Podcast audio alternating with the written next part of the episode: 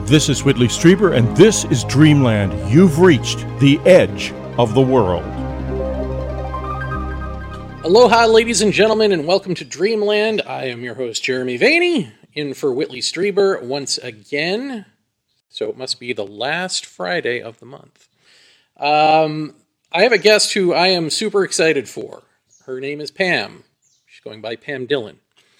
And um, I'm excited because I love talking to experiencers about their experiences, especially ones whom I already trust. and I already trust Pam. Pam is uh, intelligent on the level and well thought out about her experiences. So uh, this is going to be great. It's kind of a throwback to the show I did for Whitley called The Experience, where I mostly talk to experiencers. Um, and I have a feeling this is going to go in directions you're probably not used to.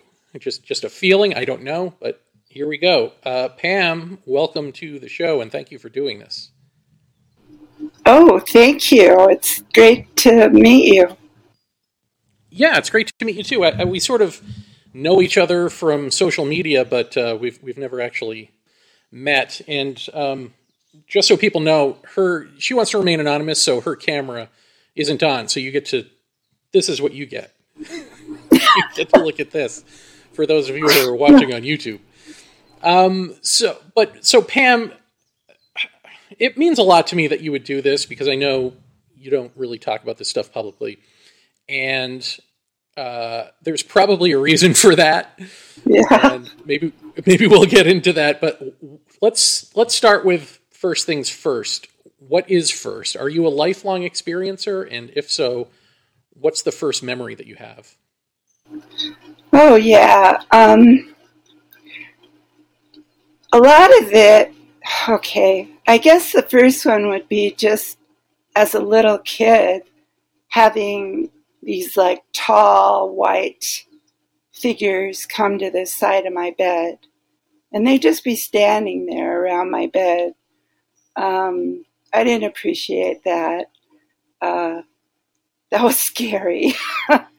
um, but the first really weird thing happened, I think I was 16. And if there's stuff that happened before that, I don't remember it. I've never done hypnosis. I think it's not reliable and I think it's kind of creepy. So um, I was 16. It was like 1968. And there was kind of a UFO flap that year where I lived. And my mother and brother and a neighbor lady and I were sitting on the front porch looking towards the airport.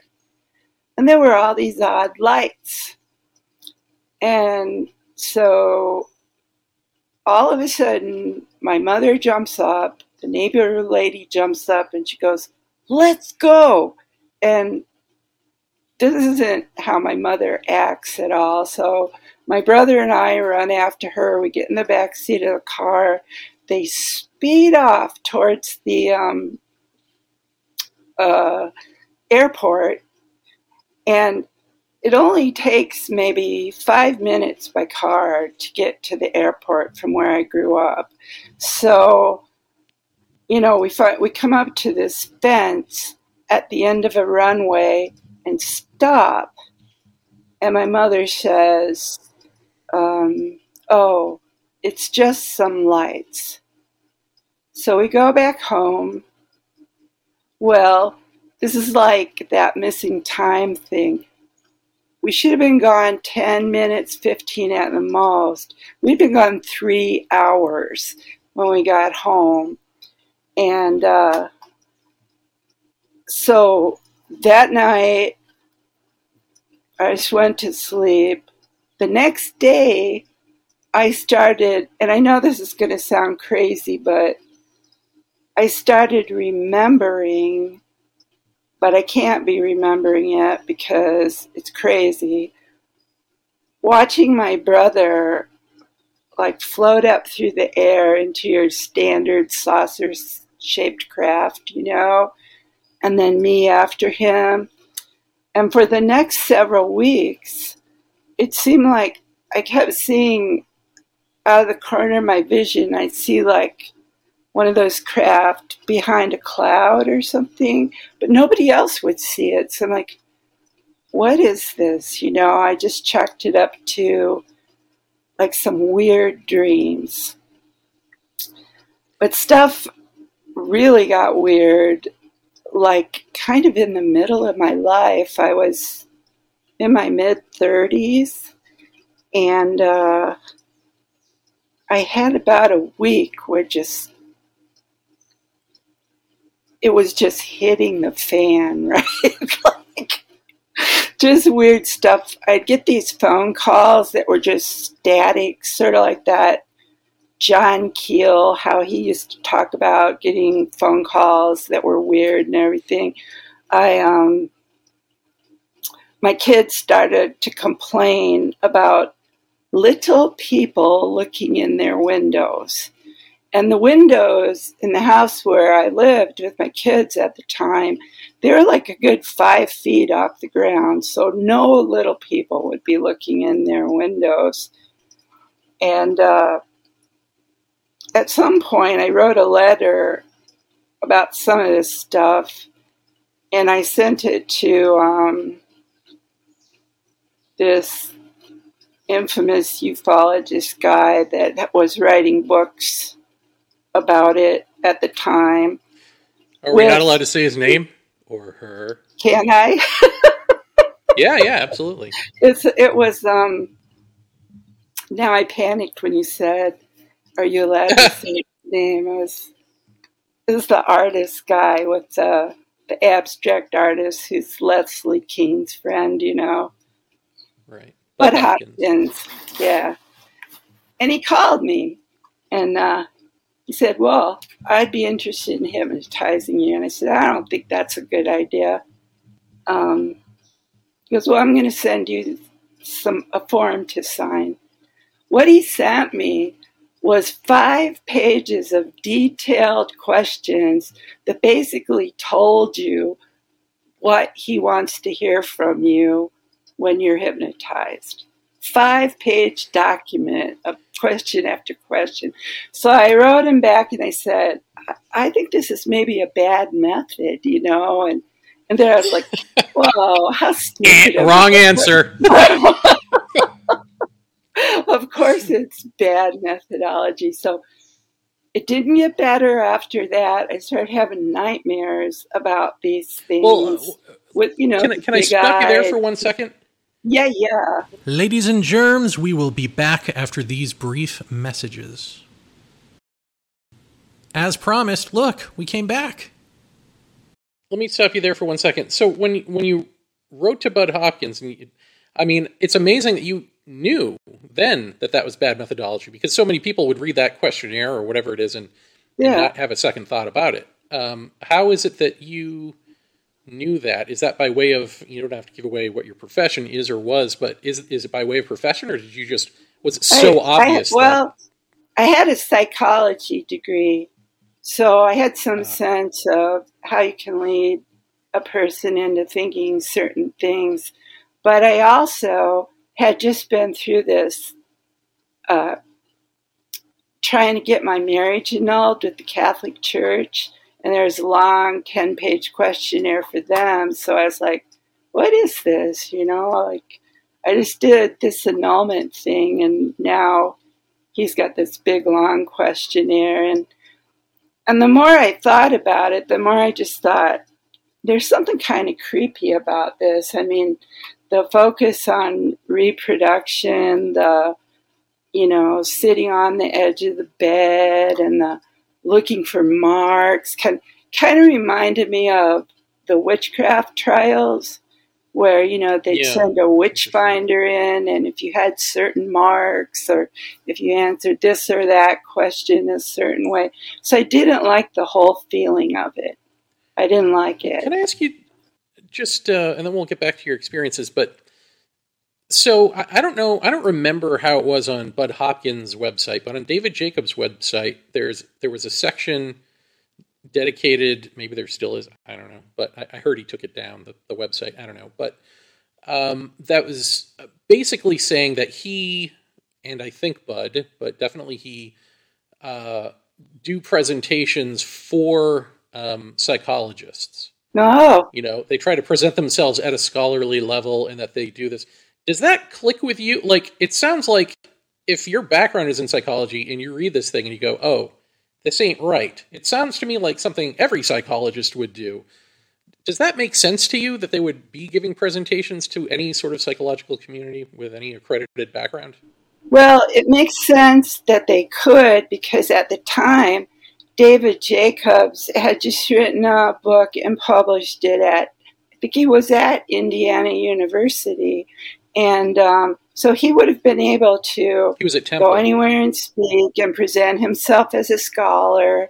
Um, but he was he was starting to cross over into that weird territory, you know, where it's like a lot more personal. I mean, so would they not? Um, so, well, first of all, he was a professor um, at Temple University, just to be clear. But uh, would he? Oh, okay. Sorry, I got it wrong. That's okay. So would would he? Uh, yeah. In other words, like, so the psychological community would it be that that, for instance, a school, another school, would maybe invite someone like him in simply because he's a professor without actually checking out his methodology? Just to hear what he has to say? Is that what it is? Because I would assume that anyone who actually looked at the that type of questionnaire or knew that they were doing hypnosis, for instance, knowing what how bad hypnosis is for memory retrieval, wouldn't give these guys the time of day. Is it simply that you can get in on your scholarship and your you know your background first, yes. and then they maybe look at you? Oh, okay. That clears up yes, a lot for me, actually. It, Thank pretty you. much, yeah. Dreamlanders will be back after this. As promised, look, we came back. Okay, so now now we're you're in uh, midlife and the fit is hitting the shan, as the right, kids don't right. say. But uh, and and you're having experiences, but you're also you're saying you were having dreams. Yeah, really vivid. Okay, in the dreams. Um, one of um, I was in this craft, but all you could see was the middle of it, and there was a chair, and my brother was sitting on it, facing away from me, uh, and he was about eight in the in the dream, and I instinctively reached out to touch his shoulder to let him know I was there, and as I did that, the voice said, "Don't touch him." And the minute I touched him, it was this uh, alien face right up in front of me, like maybe three inches away, with the eyes only. It wasn't smooth like the cover of Whitley Strieber's book. The skin was more like wrinkled or a lot of deep grooves. And um, it seemed, this is going to sound crazy, but I had this sense of terror that's always off the chart with these things, like worse than any other terror you could feel. But under that, it looked like it was smiling at me, but it not from its mouth, just its whole demeanor. And so that morning, I was just kind of laying in bed, not wanting to get up, and I hear this pat, pat, pat, and this is like in my actual life, not my dream. And I see these three little robed figures.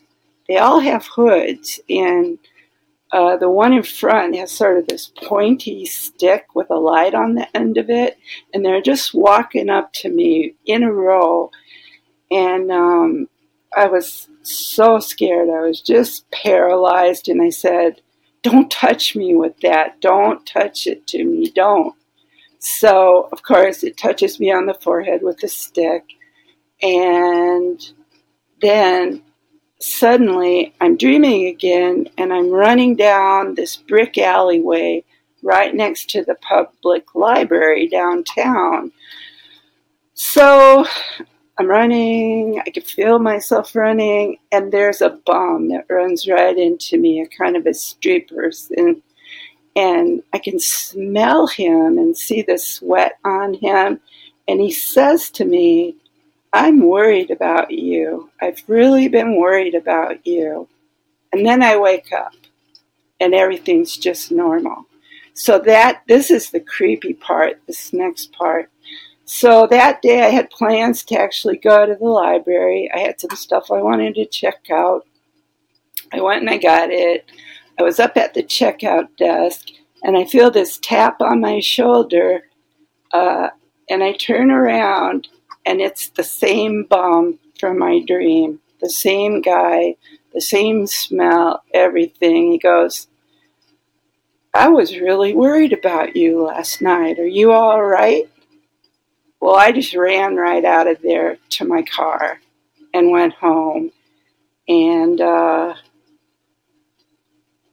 so that was pretty weird. I saw that guy again a couple years later. I was working as a route service person and I was having lunch in the mall. And I'm just sitting there eating my sandwich, looking at a magazine or something and I feel somebody by me, and I look up, and it's this guy. He goes, "Oh, you're looking a lot better now. I think you're doing better." So he so he turns around and leaves. I ran after him. There's nobody out there. So I'm like, great, I'm hallucinating, you know. But um, all that. Did you ask anyone? Hey, did you see that guy? I did. They just looked at me. So I don't think they saw him. So they stared at me like, what? You know, because they see me running to the door. Well, at the the the point of that week that was the most dramatic for me was you know things kept getting crazier and crazier i kept getting more and more scared I thought I was losing my mind. I was so sure I was having a psychotic episode that I got my abnormal psych textbook and tried to look up what might possibly be wrong with me, but that wasn't really helpful. And um, just as it got really bad, it was like it was like something just opened up and there was this big whoosh of air up my back into this brilliant white light. And it's just just like the whole near death experience light, you know, all knowing. When was this? Huh? When was this? I was about 35, 36 years old. And it was at the end I mean, the end is this a that, different experience? Hmm? It was is at this the a different end experience, of that or is this? This is a different experience. Was at the end of that weird week when I was the most frightened that I was really losing my mind. Whoosh out of my body into the light, all loving, all knowing, um, eternal. You could see that time was, in some sense, not real. Just a, it's a constraint, you know. It's something that makes people give structure to consciousness, I guess. Anyway, and then when I came back from that light, I felt fine. Didn't feel like there was anything wrong with me. Felt good. I wasn't scared.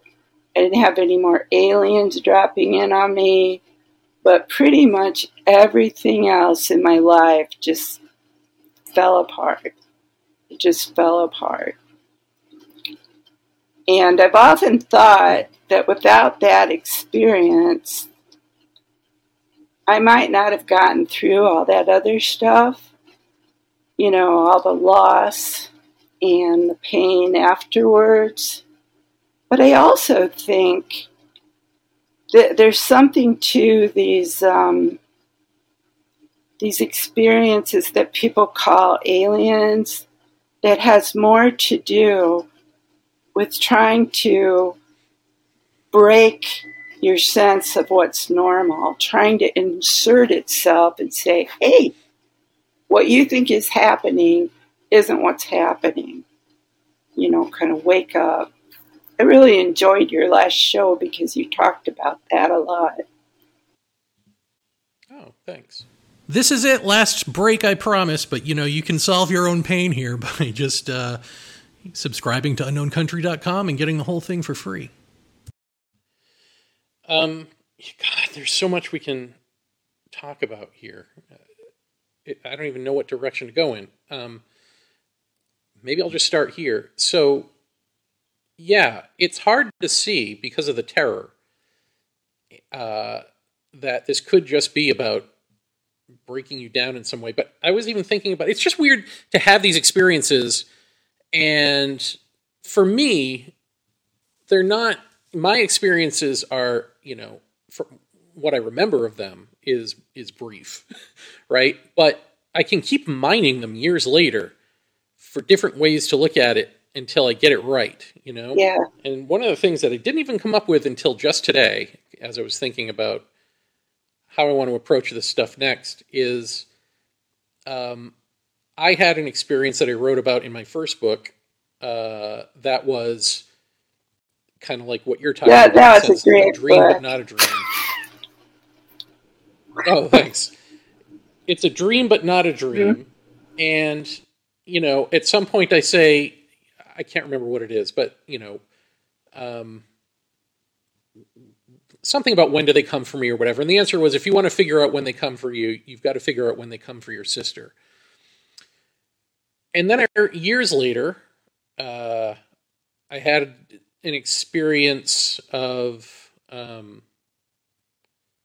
of uh, I might have t- well I don't think I talked about it in this show, but maybe the experience of a dream that's not a dream again, another dream that's not a dream experience, um, where three uh, I guess they were sea lion pups came up out of a pool, and you know one the one closest to me stared at me and had thrust me into this vision of seeing my sister again as a little kid. She's three years older than me, so I would have been I don't know one, not born, something but she was a little little kid, uh, four years old, five years old maybe. It'd be taken by the hand by some guy, like a military guy, and my feeling as just watching this is that she's looking back at me and she looks confused, and I'm like so sad. I feel like there's something I can do and I'm not doing it. And none of that makes sense, right? Except that it evokes a feeling right. of of all of that guilt and loss and sadness and uh, all of that. And then cut back to the seal pup who says, uh, essentially tells me, you still have attachment, you're not ready. And then they go back into the water and I pop up out of bed. And I look at these things that are, you know, first of all, masquerading as dreams. Yeah. And I feel like I've, I've done it enough in my life to sort of demonstrate that I know the difference between reality, a, a personal dream, a transpersonal right. dream, and a communication, you know, and visionary stuff and all that. So, but here's the thing the idea of, well, and also uh, back in high school when I had an experience of not being able to move. Yeah. And thinking they're here for your sister. So there are these three things at least that are about like they're here for your sister figure it out with your sister. But the last one is about you're attached to your sister. And all of this terror may be about that. And I know that that's something people don't want to think about because I've brought this up and people say, no, that's horrible. Like, of course, we want to have that sort of attachment to family and love and all that. But if there is anything that this is about to me, it is about the dissolution of self. Yeah. And so maybe this terror is more ab- about that, not about trying to terrorize you with booga to booga to right. but showing you your level of attachment because you can't be terrorized, you can't be sad, you know, all of that if you are a light unto yourself, if you are right. whole. So it's really at least showing you what you're not, which is ready for equality with self actualized beings, right? I don't know. That those does that make sense? Yes, and there's some interesting parallels between your experiences and mine. You know, the attachment, the sister attachment thing, my brother in the um, dream, not dream. The whole idea of a dream that's not a dream and that bleeds over into reality. And I've asked a lot of people, you know, what what was that all about? Like I one thing I did was right away I went back to college to try and get this master's degree where you can tailor it to whatever you want. So I thought, well, that's perfect. I'll figure out what happened and I'll get the answers and everybody will feel a lot better, you know. Um, but so I saw that universities weren't really what I thought they were at all. That it was it was not going to give me all the answers. It was it was pretty painful experience actually. Um, hmm. But I just felt like, well, I have to do something with this. You know, people have to know about this, and um, and then I could see that the people there. I did get the degree, and I, I I graduated with honors, but I was like, who cares? who cares? Nobody still knows what I was talking about. And the very fact that I was talking about it, you could see that some of my advisors were like terrified of that. Like, why are you? My, my main advisor even said, you can't talk about this stuff if you want to succeed in academics. And I was like, but I don't want to succeed in academics. I want to understand what happened. So. Hmm. Well, there's something. you can have this or you can have that. You know? you can be taken seriously or the other option. You can be fulfilled. Um, uh, I just want to ask you about like your experiences in general. Um, the whatever was happening at the time. So, for instance, something you're like, "Oh, go away," and then it touches you on the forehead with a wand. Um, I know that the the temptation for people is to go to a hypnotist and get that missing time right. filled in, but maybe the missing time is part of the point, and if it's not, then you know, maybe we just be satisfied with what we've got because hypnosis ain't the answer. But if you just look at what you've got, does it make sense to you? So, in other words, I trust that you're telling me the truth. I don't trust that your experiences are telling you the truth. No, yeah. Not because of any yeah. evil, deceptive, whatever, but because they literally don't make sense. Which, again, to me, is, it the, is point. the point. The, the the fact that we make sense of the world and we're screwed up. Something is telling us not to right. make There's a level here of of not making sense, of not logic, not right. proof, not you know right. all of this. So what do you Okay, so you're saying right. So I guess you agree with that. At what point did you sort of come to something like that? Because the obvious thing to go with is like whatever's happening to you is what's happening to you. Well, what was the turning point? It took a while. I mean, I think I think I really needed to let go of thinking that knowledge, learning, uh, according to Western ideas of learning, that wasn't going to explain anything to me. And I, I had to really give up on that. And so that was one of the things I lost, like that idea that I can use my brain to just figure things out and then everything will be better no, it doesn't work that way. And uh, and I really I, I spent a lot of years just doing a lot of healing. You know, like I lost my original family. My husband dumped me after going through all that stuff to get the annulment, which he wanted. As soon as it was granted, and it took a whole year, he he ran off with a Baptist. which is kind of, I find that darkly funny, but anyway. So just, it was just like that, one thing after another. No, you can't have that, can't have that, you're not getting this. And at some point I had to think,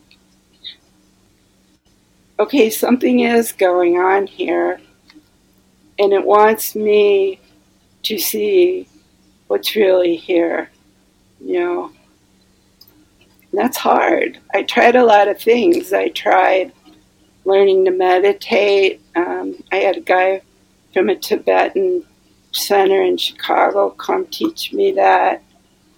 And after I'd been doing it a couple times, I was sitting on the floor and this mouse came up right in front of me and sat on its hind legs facing me like in a meditation pose. like, aren't you hilarious? Look at you, big spiritual thing, you. You're an idiot.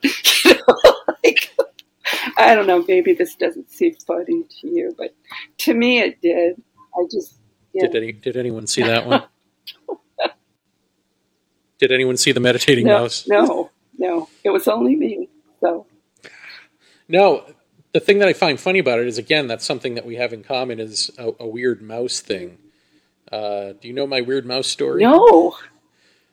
I'll, I'll, okay, I'll just tell it really quickly. Uh, it became a fan favorite when I used to do Paratopia. People called it neck mouse, and you know, did all kinds of book covers, fake book covers, and stuff, um, which is great. But uh, I mean, essentially, I'll try to distill it. I saw um, an actual mouse in my apartment when I was living in New York.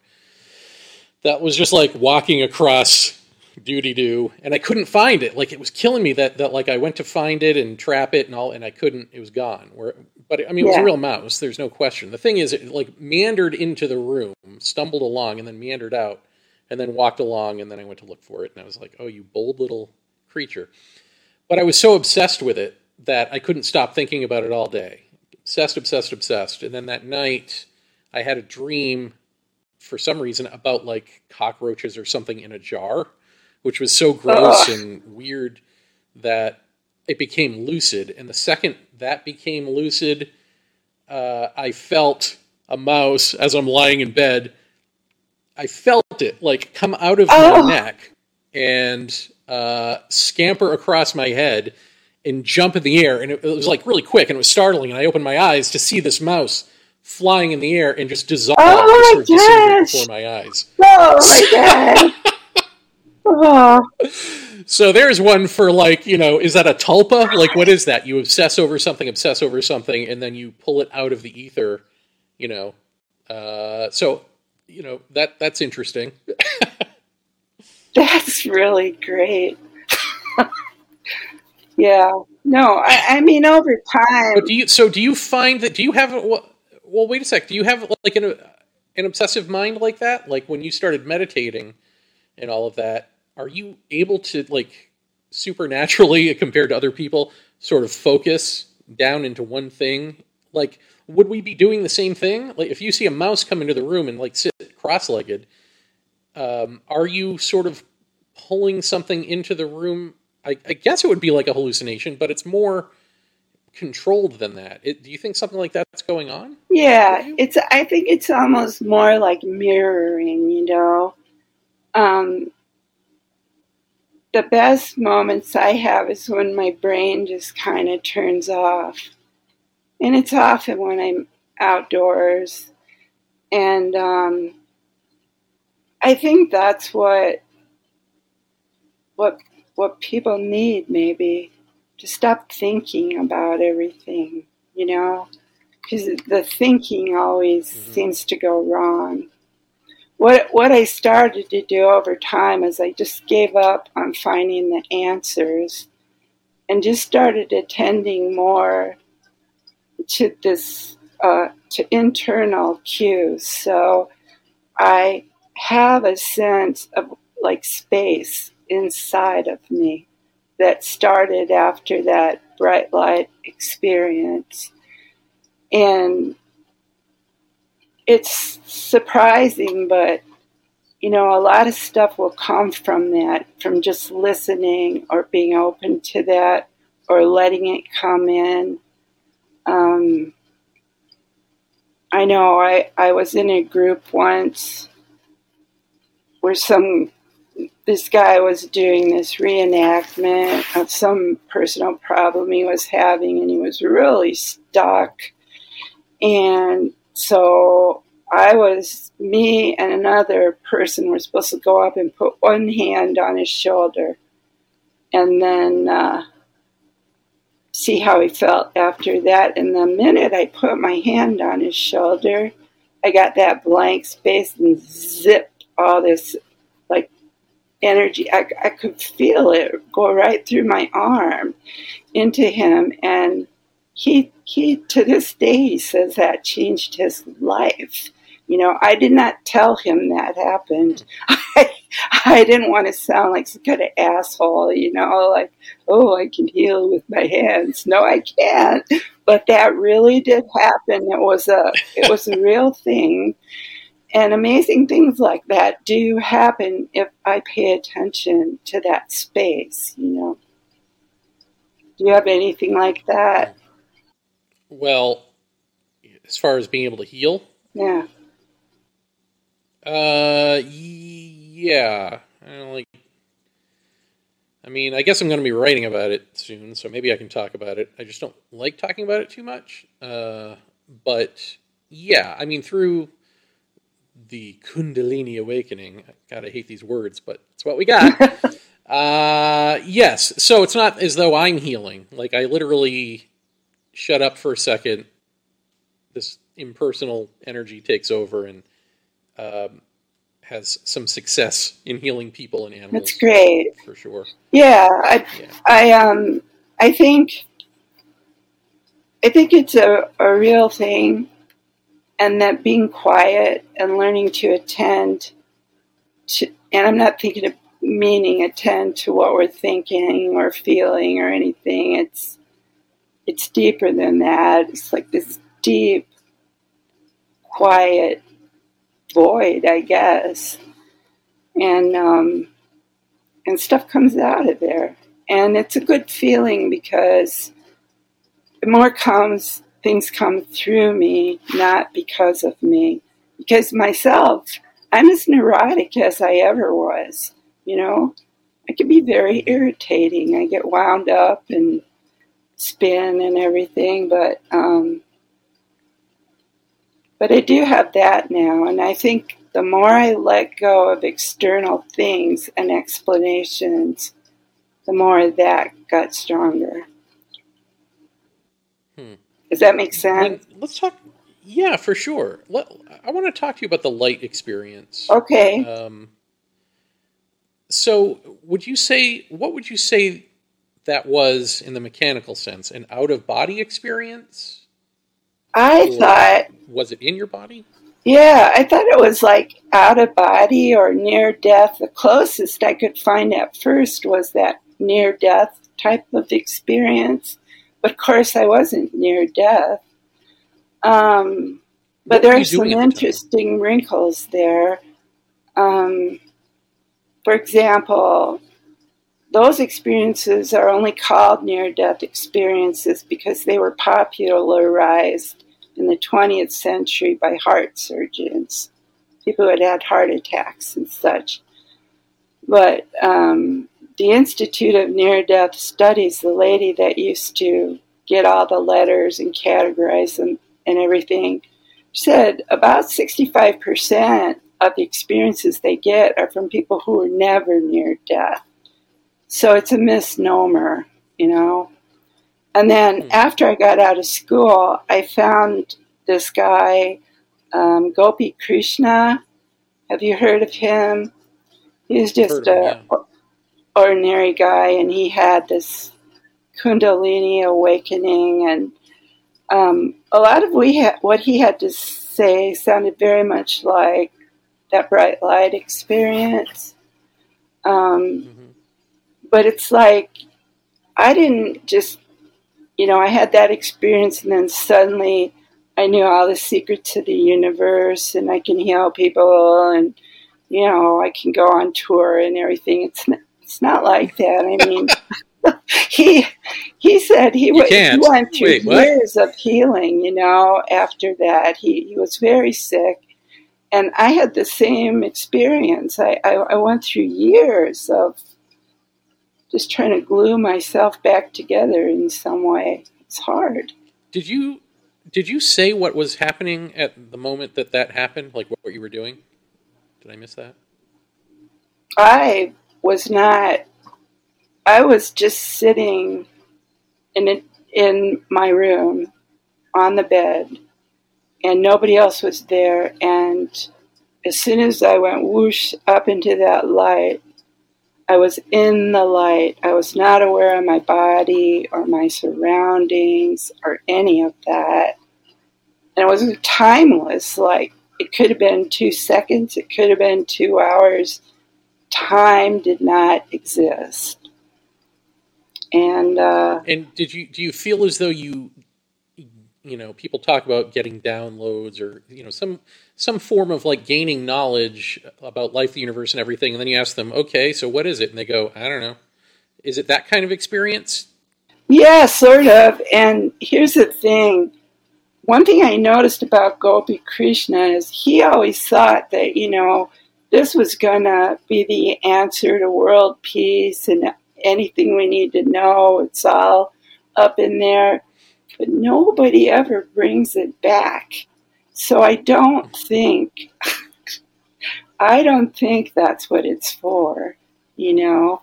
Um, because, like I said earlier, I think our addiction to knowing and understanding every last little thing is part of the problem. And maybe other things yes. are more important. Well, and this is what makes it so hard to talk about because we do live in a society uh, that does just that. We want to answer questions. We don't want mysteries. Mysteries are to be answered. And when you have something that is like, no, this is actually, this involves a state of being, not a state of doing. And so that seeker and that person must be tucked away. uh, it's hard to hear. Nobody wants to hear. You want to say, like, how do I do that? How do I solve that mystery of, like, how does one become that? And, you know, right. I don't know. I don't know what the answer is except to just keep explaining it over and over and, and, then hope that one or two people have a eureka moment with it or something. I don't know. But I, I feel like, um, you know, if this is the big thing to, to get over. Like, in other words, if Go, Gopi Krishna is thinking like, oh, we can go to this place and bring back, you can't bring back like you're like you're saying. No. You can be that. Maybe that's a stage of consciousness that we can live as instead of visiting and bringing back. And maybe that's the message here. And if we don't, then well, we see what the repercussions of not are, right?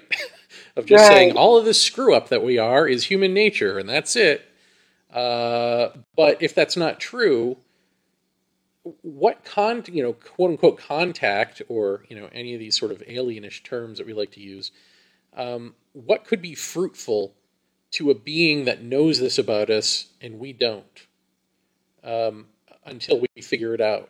And they can't tell us because literally telling us, obviously, as I'm literally saying it, doesn't wake you doesn't up. Doesn't work, yeah. So, yeah, so there's got to be all this sort of subterfuge kind of stuff going on. Yeah. Um, and it's going to rub up against who and what we think we are by just by definition of everything we've talked about. So that to me is where we are, and yet here we are still in UFO world talking about disclosure, talking about aliens, talking about you know tic tac UFOs and all that fun stuff. And like, at what point do you think that there is going to be a point where people will see you know, en masse that that isn't correct. I mean, John Keel was a long time ago. Jacques Vallée touched on it. George Hansen in different ways. They all have different theories. Right, right. But at least they're not alien, and at least they're closer to us. Uh, do you think we ever get? But that never takes hold in the mainstream. Do you think it ever does, or do you think no? This is just no. the way it's going to be.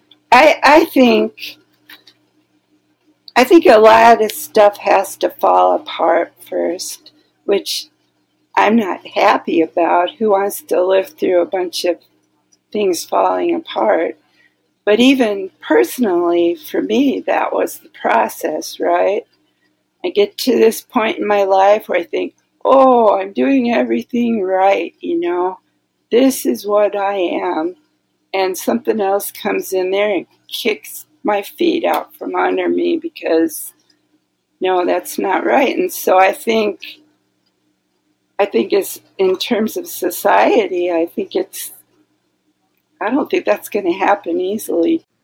Free Dreamlanders, that is it. Please do consider signing up to listen to the rest of this interview and thousands of hours of content at unknowncountry.com. Thanks for listening, thanks for watching, and Whitley will be back next week. Do you? Do you think it will?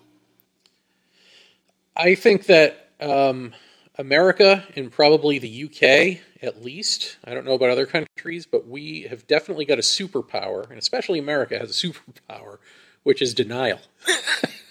we could live in denial yeah. forever. So no, no. I, I don't think I don't think it happens, and that's why I think this isn't a social program, even though there is a societal aspect to it. There are mass sightings. There is all of that to keep it alive in the culture, but at the end of the day, it is an individual experience, you know? And right, right. The big sort of campfire story isn't the point. The point is, you know, how I want to say what you do with it, how you connect with it, but really, I at this point in my life, I think it's even less about that and more like after a lifetime of this, taking a step back and going, okay, um, what's wrong with the picture? Right. Is it me? Is it me and how I approach this? Like, it, should I stop approaching it because it's always going to be pointless? It's always going to be a reflection back, a mirror. Right. Because I often thought that, like, like what if we stopped defining it? How would the phenomenon react? How would the intelligence react if we not ignored it because we're debunkers or skeptics or we're just ignorant and stupid and don't care or whatever it is? You know what I mean? Mm-hmm. But like ignored it with the intelligence of just saying, I'm done. I am done. I understand that this is real and I don't know what that means, so I'm done putting an answer on it. Does the relationship change? That's kind of where I am now. I've been there for quite a while and I accept that people aren't going to understand it if I talk about it, and I accept that my big grand attempt to explain it in academia was a failure and that all these other things are no, no, no. But um, I just wanted to tell you before I forget that your first book, it just gave me so much hope. I, I forget how I ever found, even found your book, but I was thinking, well, I've just failed with all this. I, I haven't been able to do anything with it. Now everybody thinks I'm weird, and I am and that's fine. I'm just gonna, you know, go about my life and and and you know, so much of what you said was familiar to me and on the same page. And I thought, well, see, this is happening to other people who think more deeply about it than, oh, the reptilians are coming for me, you know? It's, it really, really gave me some hope. Oh, so thank you. Good. thank you, because I don't uh, I don't get too much positive feedback, so it's good to hear. Um, which I don't think is indicative of anything except that people with positive feedback generally stay quiet, and people who well, and I think um, people get scared. People who are Homer stuff. Simpson are the loud ones. Yeah, this is scary yeah. stuff, and so you're pretty frank. About it. It is scary it. stuff. Yeah, and people are not. But I think it's important that that people in ufology, like you're talking about, who have sort of pat answers, realize that they're scared too. Yeah. That they're not open minded the way they think they are. Maybe they were at one point, but it was just open minded enough to to grab onto a theory that you can go, aha, this is what it is, yeah. and then spend your life defending that because all ultimately I think all of this is fear of annihilation, you know. Yeah.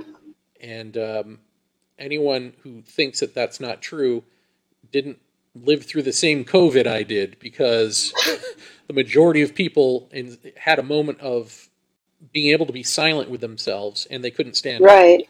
They went crazy. You know, they hated it. So that's that's like just being told to stay indoors yeah. from a virus for a few weeks. Imagine if aliens landed. Imagine, imagine if you know, the interdimensional portal opens and the thing that you've fantasized about actually steps through, and it doesn't quite go the way you expect. I suspect they're, I mean, I don't think they're aliens. There's no reason to think that. And um, Jacques Vallée, he used to say that he thought they'd been around here for thousands of years. I think that's probably true. I think they've probably been around since there were people. Um, the fairy folk, I, of Irish ancestry, and interestingly, they come from the land of the dead. Uh, Tír na nÓg mm. means the land of the dead.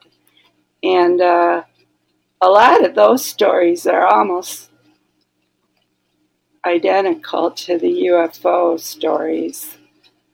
So I think it's been around for a long time.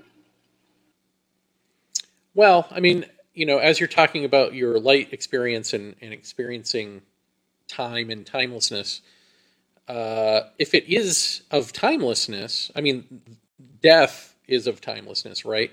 Like, yeah. What to a timeless being, or what to a non-dual being, does time look like? Does the universe, does the physical look like? Is it just a living painting? You know, and so we we look at it, part of the painting, and we go, "That's the past," and this other part's the future, and they go, uh, "No, this is just the painting," and we can look at, we can put our gaze at any part of this, and yeah. to you, it'll feel like we've been in Egypt, we've been here, we're in your life now, and it's all the same to us. You know? Oh yeah, that, that's true. That's the way I tend to see it. Yeah, that's a good point. point and also the idea, like just on a practical level, um, the idea that there are aliens here, uh, but they've been with us forever, then how alien are they? Like, even if they were from another planet, I mean, you know, if you're born in one country, but you're a descendant from another country, you're still considered to be from the country you're born in, right? Right. so, you know, if they've been here forever, they're probably from Earth at this point or surrounding area, you know. Yeah. I, I, mean, I don't believe that, but I'm just saying, you know, like in the, uh, I, I, just think none of our theories make sense in and of themselves. It's time to like. And then that's the better. point. Like, yeah. yeah.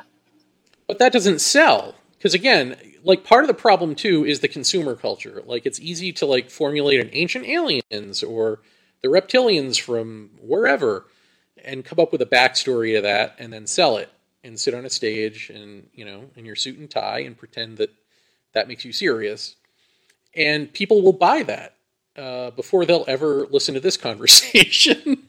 I know. So i don't know. Again it's like the odds are stacked against uh, any sort of glimmer of truth coming out in any big social well, I, I hope that changes because yeah. I hope it changes because you're good at this and you're doing good work, and hopefully, you know, you'll get some people. I think. I mean, there's no group um, you can go I, to, right? Twelve step alien. Well, yeah, I mean, you could, but I don't recommend no. it. But I, I just think even all of what what we're talking about in terms of like that is it's again we want to ask about the the other before we deal with ourselves. Right. And what I'm talking about are various types of people, right? And so why aren't we seeing ourselves as we actually are and seeing like how we're reacting to even the notion of mystery with a capital yeah. Like our reaction to it is to build a story and believe that story, defend that story, move to the next story as it suits us, and then have amnesia immediately about the fact that we believed something else a second ago. Yeah. And cared so much about it the way we did a second ago. And we keep doing that. And we're seeing it now. For instance, like, you know, when I was growing up, uh, it was aliens. And then it sort of became move the goalpost. Well, it's interdimensional. And now, because AI is so dominant in the news, I'm seeing more and more news articles about how aliens, scientists say aliens must be AI, uh, you know, when they come here. So it's like we have this weird thing where our notion of what this is just happens to keep pace in an obvious way with like where our thinking is in terms of yeah. how we project the future to be. But we refuse to actually acknowledge that that's going on. Instead, we'll believe the AI thing or whatever it is. We'll believe that whatever we have now and can picture now is the thing in the future. That's the way the future is going to go. And it's like, how do we not take a step back ever and, and go, wait, why are we doing this? Like, we are doing this. Yeah. Why are we doing this? Yeah. It's still a mystery. It's still unknowable. Nobody, nobody, I know. I know. I just, I can't worry about everybody else. I mean, I'm worried about everybody That's- else, but I'll I'll, I'll worry about that. You, you just sit tight. I just, I, I got the worrying covered. I just know that if I ask a probing question or something on this topic, I'm usually going to get kicked out of a room or somebody's going to get mad at me or and I that tells me a lot. It tells me this is important. Like this is something worth attending to and yet as you say, instead of attending to it, paying attention, let's make up a story that explains it so we feel better right away. You know, unfortunate. it's the easiest thing to do, I guess. Um, did, have you personally, like not online, but just in, in person, met other experiencers? Not really. No. Hmm. So you've been alone with this your whole life. Yeah, I mean, I tried joining some groups online, but I just had terrible experiences there. I mean, people would people wanted to interpret what happened to me and explain it to me. I'm like, no, no, no. I didn't come here for that. And people often got angry with me. I don't find myself very threatening, but for some reason, when I open my mouth, I am. And so in these groups, there's always something you're not supposed to say. And that's always the first thing I want to talk about, you know. I'm good at zeroing right in on that and saying, why can't we talk about this here, you know? So, Well, do you find also that people, um, maybe even just online, uh, because you're using the same words and because you very loosely have the same interest in quotes, um, that they don't necessarily even hear what you're saying? It's like they hear the buzzwords and then they fill in the blanks. yeah, Do you get that? I, th- I think it's just really hard to listen and to hear people, other people. Hmm. Well, good luck with aliens, folks. I do. I, I know we're probably going to have to wrap this up, but I want to tell you an animal story since you had your mouse story. Oh, please do. Yeah. Um, Well, I did look at the clock, and we've got plenty of time. So Okay. Feel free. well, we live in an area where there are coyotes. There didn't used to be, but there are now. And I can hear them at night. And when I walk my dog, I see their scat everywhere. They're good at just making sure it's right out there. So I can say, We're here. So, you know, deal with it. And, um, but I've never seen one, and my husband's seen half a dozen of them. In fact, the other night, one came up our driveway late at night and was just sniffing the back of our car. So he tells me this, and I was so mad. I'm like, why can't I see a coyote? You're seeing all these coyotes. I never see one. So the next day I go out with my dog Marco. I get deep into this grassland part of where we go walking. And no kidding, a coyote walks out onto the path, stops, looks at me for a good long minute. I'm like, hi, and walks away. You know, like, and that also happened to me with a fox. We were, uh, we were looking at, he used to do genealogy, so we were looking for gravestones of his ancestors. And I said, gee, I wish I could see a fox. You know, they're really hard to see in this country. And a fox walks out onto the edge of the road along the cemetery and just watches us.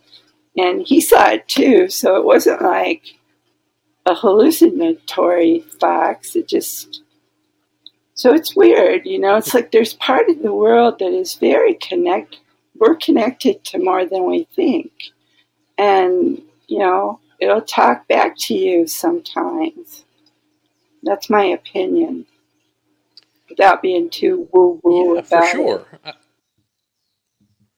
I don't think it's woo woo at all. I think, um, I mean, you know, this is the nature of coming from heart or being interconnecting with all nature. You know, like like the problem with Western westernized mind is that we've divorced ourselves, we've put the brain in charge, and that ain't working because like just health healthy beings are you know heart Yeah. in charge, not brain in Yeah. charge, or however you want to frame that. We are nature. Yeah, We're part I- of nature. Yeah. We're nature, exactly. Not only are we nature, I mean, to me, it, it's interesting. Like, I'm watching a thing on chimpanzees, this documentary series. I just started it on Netflix. I think it's called Chimp Planet or something like that. And it just gets me to thinking about like how we pay attention to chimps and we pay attention to dolphins and any sort of ape, and dolphins especially, and elephants, and we say how highly intelligent they are in all of this. And you know, maybe they are, but my feeling is like I have ducks, I have cats, I interact with the wild boar, and it doesn't matter what shape and size you are or shape and size your brain is. They definitely have different interests and sort of different skill sets and things like that. But at the core, there's a sameness there Yeah. you know? There and and a high intelligence. And i feel like we only focus on dolphins well chimps and stuff because they're just like us. Dolphins because people have interacted with them in the water. You know like because we have chosen to interact with these beings we see their intelligence you know? We interact with them a certain way. Other things are like oh that's farm animals who cares or that's my cat. and so you disregard them but if you don't disregard them, they're actually just as smart as the chimp and the dolphin and the what and you. they're smart as you. In fact, uh, you know, our cats have figured out our language yeah. without us training them. They know how to get what they want. Yeah. I don't know what they're saying. so they've got a leg up, actually. I've had three dogs and they've found me very easy to train. Yeah, exactly. but it just to me, it's like it's it's this is a mind blowing revelation. You know, just being a city boy all my life and then moving to the country and seeing how lied to I've been. You know, just about the intelligence of animals or swimming with fish and seeing that fish are friendly and they come up to you. You know. And you know, want to be petted or whatever, want to say hi, just like anything else. Like we've all got this incredible similarity. And if we were to sort of uh, die back that brainiac self um, and connect with them through silence, as you were saying, um, there would be, it would probably be more of a Disney film to us. Like, this is the part where the brain steps in and goes, oh, that's animism. Oh, that's you know anthropomorphizing things and and making them just like us, and, and that's not what we're you know. No, it's seeing the natural. It's experiencing the natural interconnectivity and way that we're the same, as opposed to the woo woo, you know, fantasy of trying to get them to like talk to you. You know, not that they won't talk to you, but they won't speak English probably. It's weird that we have to keep reassuring ourselves that we're really, really smart, you know? Like, why is that? I mean, there's something kind of kind of sad about that. And, Well, because we know that we're yeah, not. exactly. like that's the deep down awful secret that we bury is that we know like you know i've said this a million times already uh, in life and we don't know anything. That's it. We're born Yeah. into this world and you don't know anything and you make it all up. And inc- everything like because even saying something is going to happen like the sun is going to rise. Well there's a probability based on the past but it ain't a given. You know the physics of the universe only work this way because they do right now.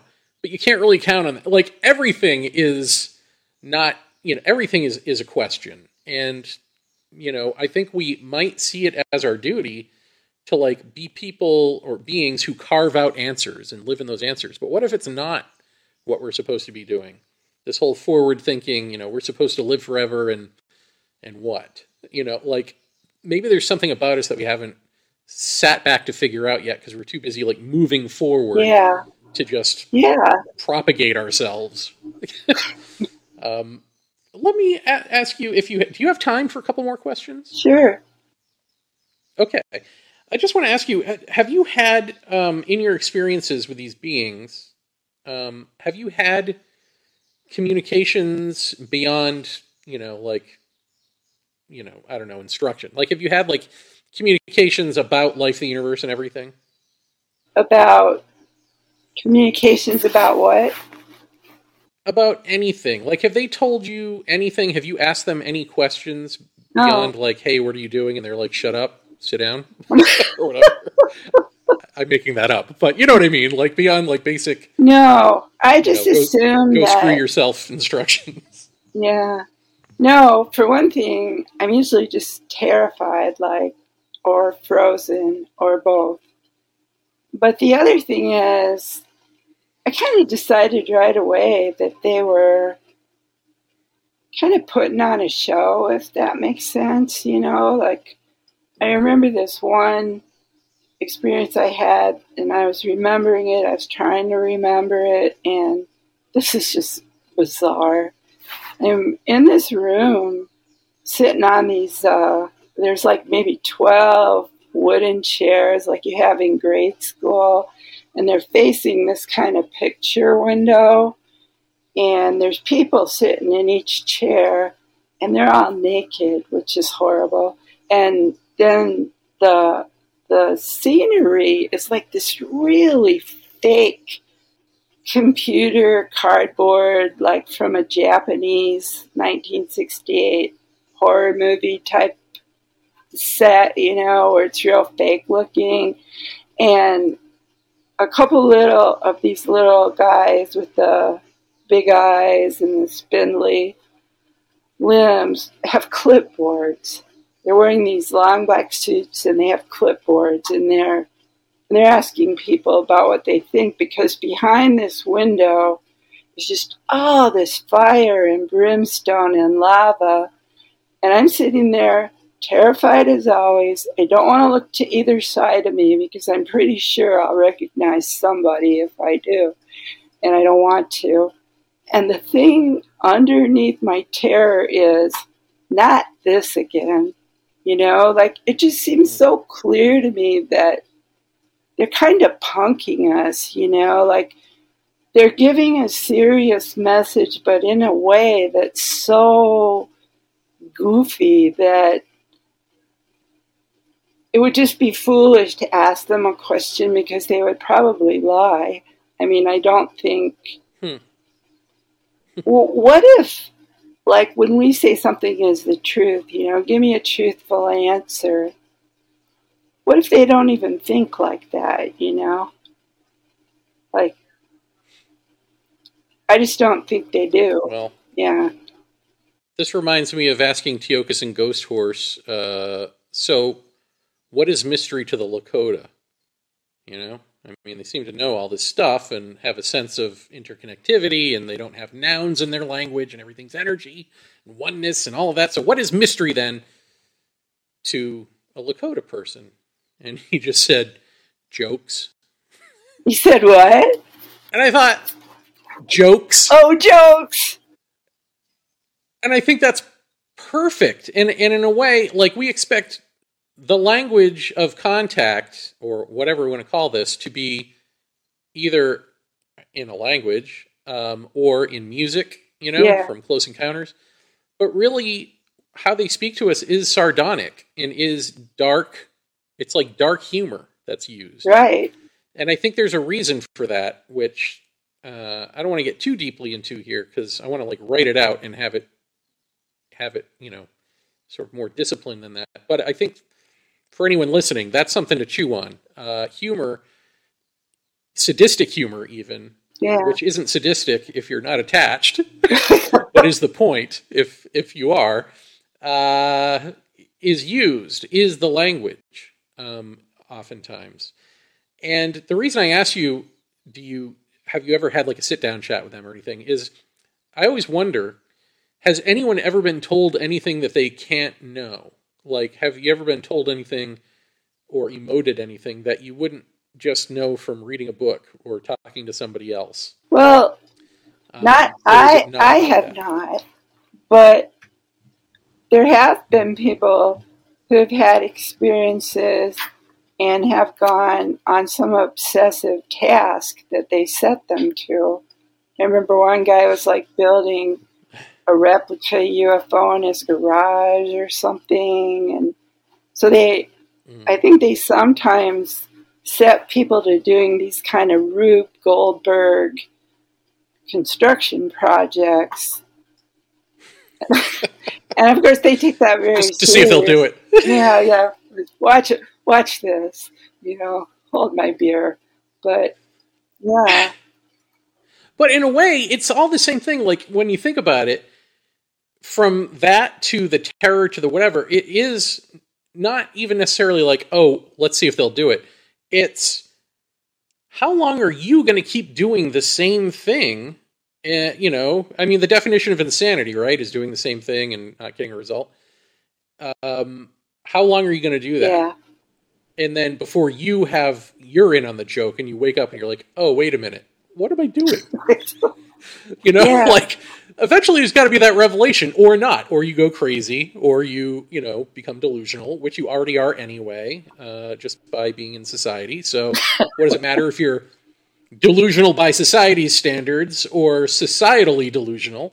Either way you're delusional. Like you got to wake up from the delusion is the thing. I don't know. Uh, but let me, let me ask you one more thing if i may which is is there do you get the sense that the the experience of being whooshed off into the light is directly connected with this other stuff you're talking about, or uh, did did one not did, did one cause the other? In other words, I think I think it's all connected.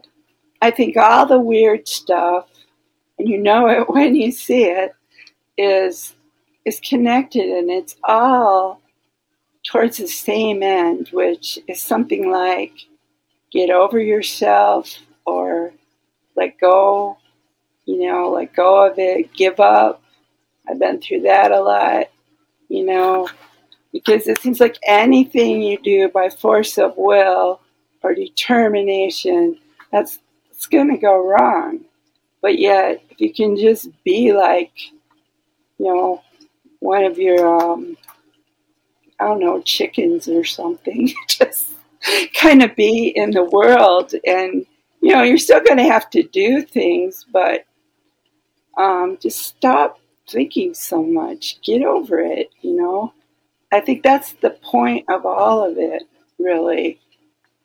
Of course, people have near death experiences and they come back and they want to say, now we know heaven is real and everything.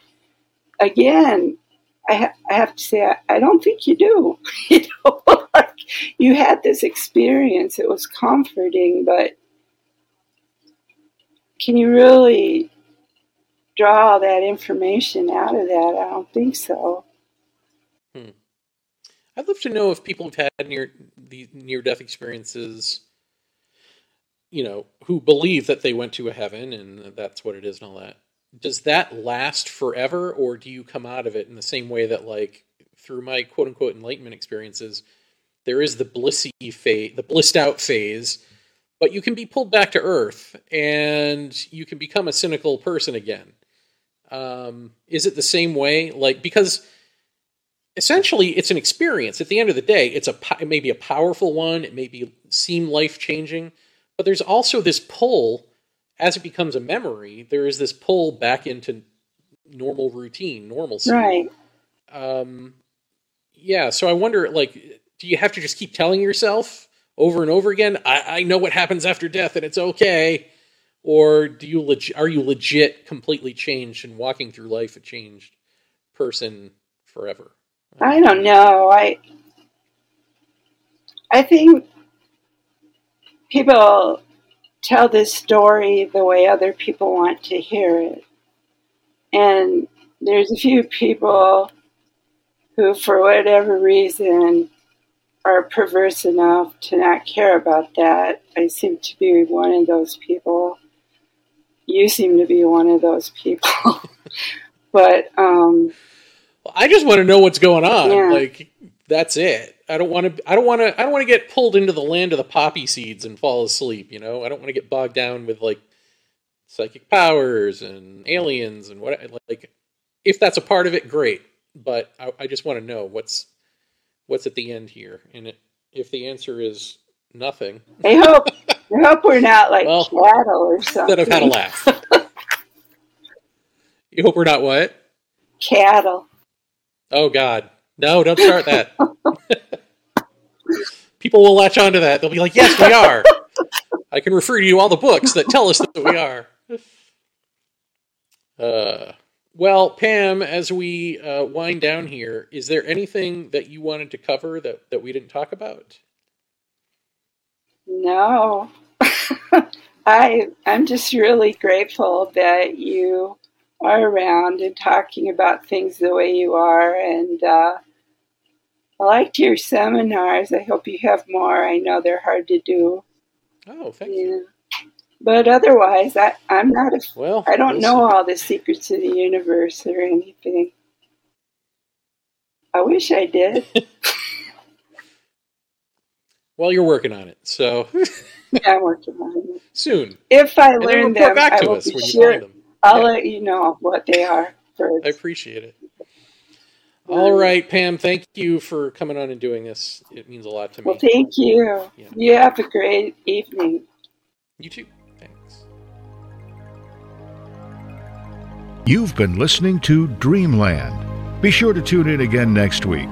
Dreamland is brought to you by UnknownCountry.com and its family of subscribers.